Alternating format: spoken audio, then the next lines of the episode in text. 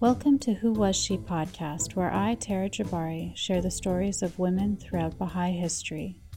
This season is about the life of Lydia Zamenhof, an Esperantist and Baha'i who traveled through three continents to teach languages in efforts to bring unity to humankind.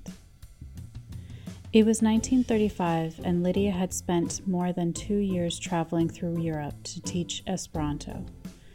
Tuition was 20 francs for 40 hours of lessons, but Lydia often allowed those who could not afford it to still join her classes. Like her father and brother, who provided health care free of charge, they wanted to be able to serve any who needed them.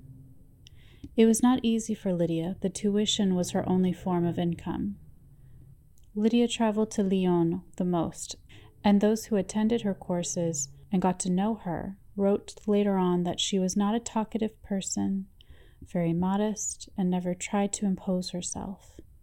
Many from her travels and childhood would say the same thing, but that when she went on stage to teach, she became another person altogether.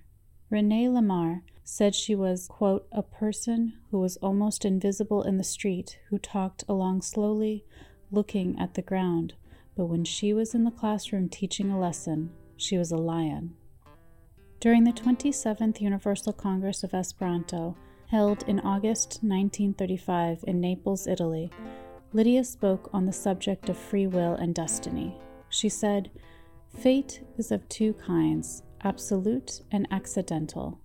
According to its destiny, when the oil in a lamp is consumed, the lamp must go out.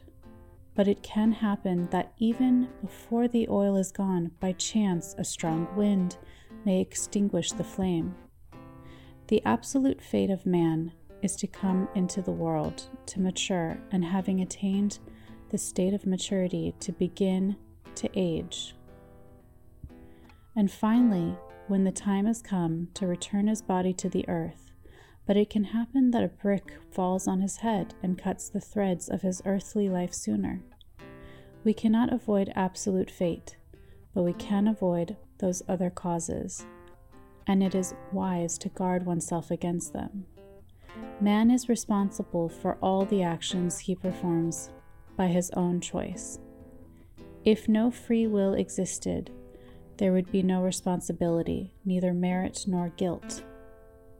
The greater the suffering, the greater the harvest of spiritual virtues appearing man.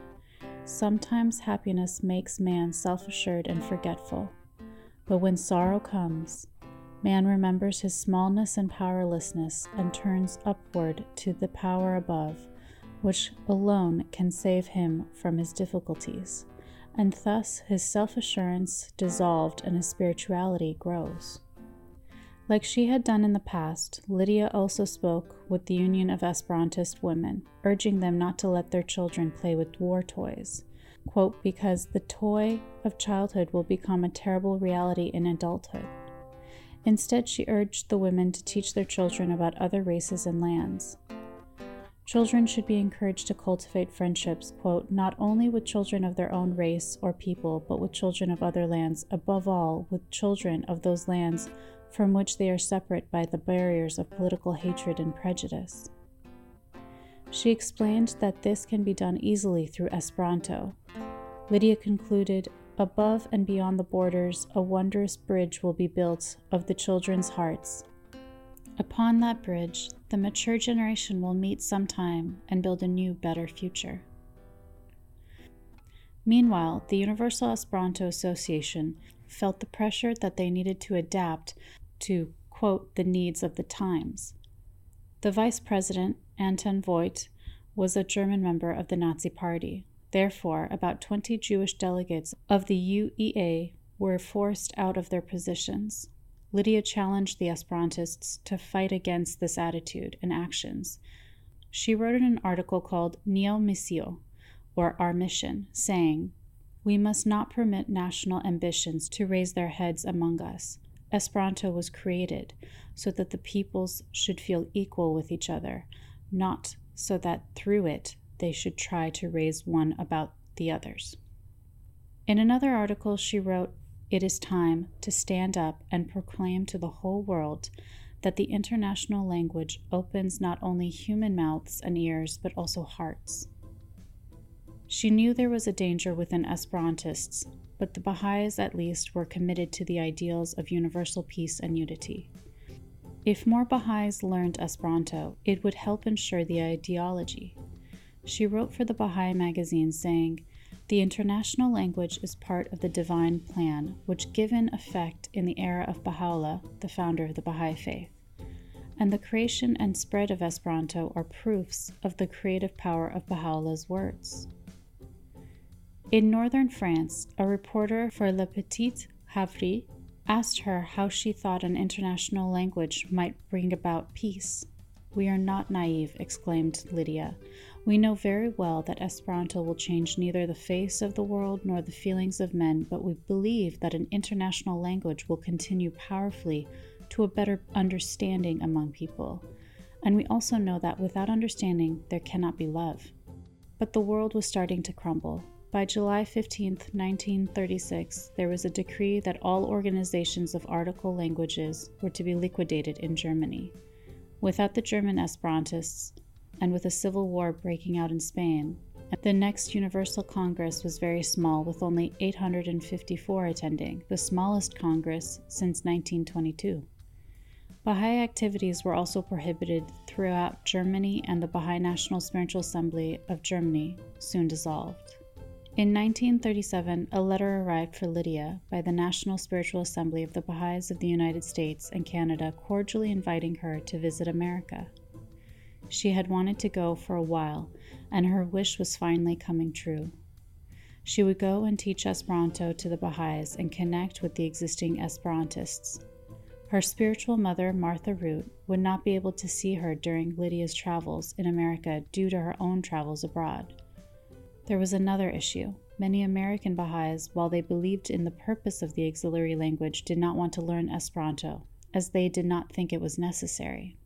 Shoghi Effendi, the guardian of the Baha'i faith, and now a close confidant of Lydia, who guided her travels, had to explain that while it is not certain that Esperanto is the international language of the future, he did encourage Baha'is to support and study the language, writing, Baha'u'llah has specified in his writings that such a language will either have to be chosen from one of the existing languages, or an entirely new one should be created to serve as a medium of exchange between the nations and peoples of the world. Pending this final choice, the Baha'is are advised to study Esperanto only on consideration of the fact that the learning of this language can considerably facilitate intercommunication between individuals, groups, and assemblies through the Baha'i world in the present stage of the evolution of the faith. On September 29, 1937, Lydia arrived in New York Harbor on the Battery. She was mesmerized by New York's skyscrapers, traffic, and huge groups of people. She wrote, My legs still wobble, and I still felt the roll of the ship, but there wasn't time to think about it. In America, one doesn't waste time. Her presence and her talks amazed many American Baha'is. Many wrote later that she spoke English in, quote, a delightful French accent, and one Baha'i wrote, Lydia has a peculiar quality that I have never run across before. Great simplicity in expression, combined with a profound grasp of spiritual reality. People were mesmerized and couldn't get enough of her and her sincerity about the faith and Esperanto, However, her travels caused her to be ill. Eventually, she was diagnosed with jaundice and had to call off her classes for a week.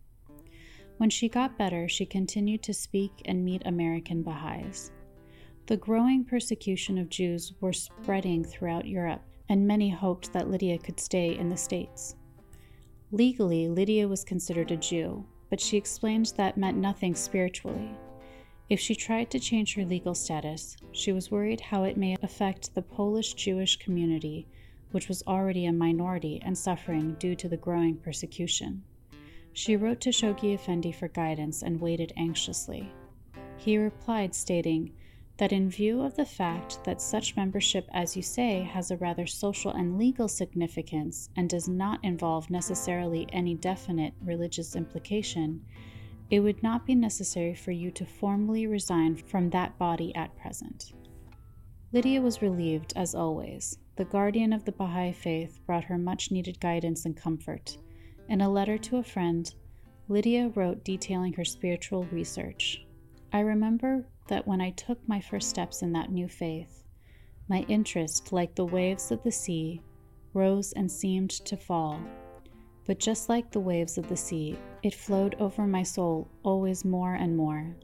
Now I am like a person who, after great thirst and suffering, reached the showers of a sea of sweet water, an ocean full of the water of life, and fears thirst no more.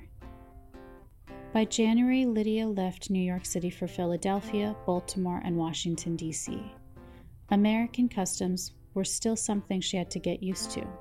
Sometimes there were misunderstandings, but Lydia and particularly her hosts found ways to make that happen less. Her travels led her to the Midwest, to parts of Michigan, Illinois, and Ohio. She was able to see the construction of the Baha'i House of Worship in Wilmette, Illinois, which to date is still the only one in North America. She wrote to friends, That temple gave me very sweet feelings. There I felt as if at home, in my spiritual home. Baha'i and friend Roan Orloff Stone recalled years later Lydia had such a love for Baha'u'llah, a love for Esperanto. It was a double love, that you didn't look at her beauty or lack of beauty, you just saw her personality, you just saw her soul in her eyes.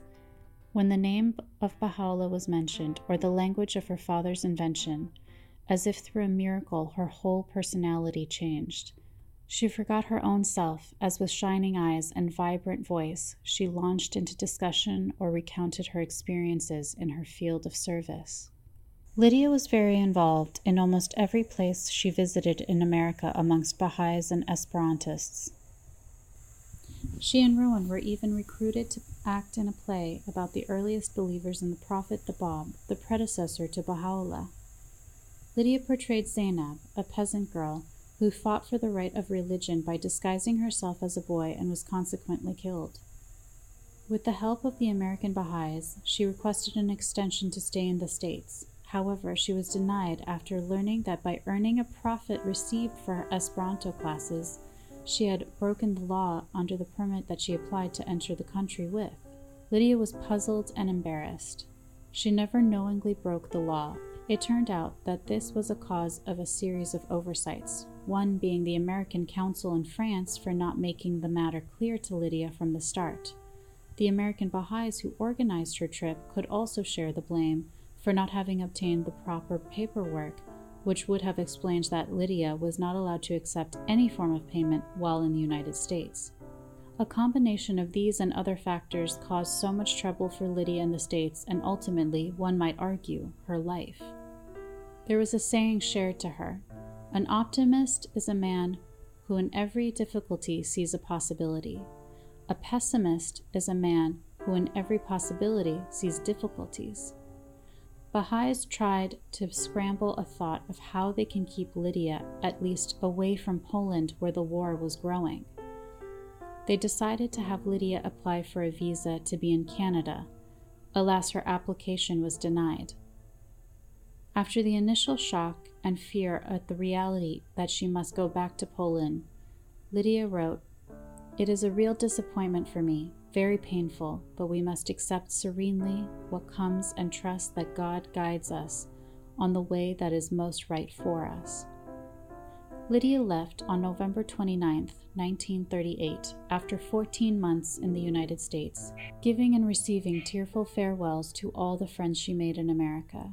It was a hard time for her and for them, as the world was so uncertain, but also because she had come to love the Americans and found a new family there. On the same month that she was due to leave, President Roosevelt announced that European refugees already in the United States on a visitor's visa would not be forced to return to their countries where they might face persecution. Overall, 20,000 people were able to take advantage of this immigration policy, but Lydia was not one of them.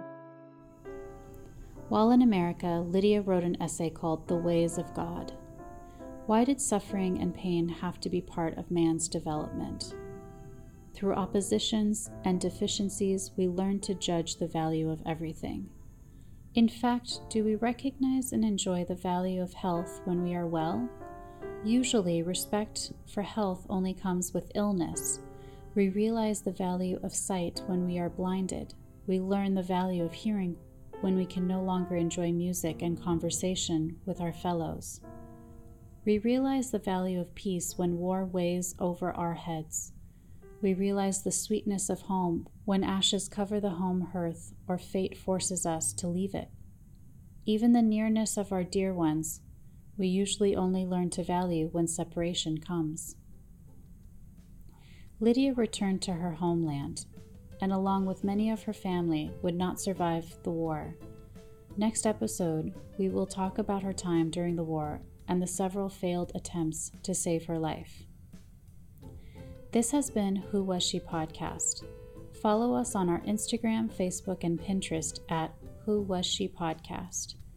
And please rate and subscribe wherever you listen to this podcast. Logo was designed by Angela Masacchio.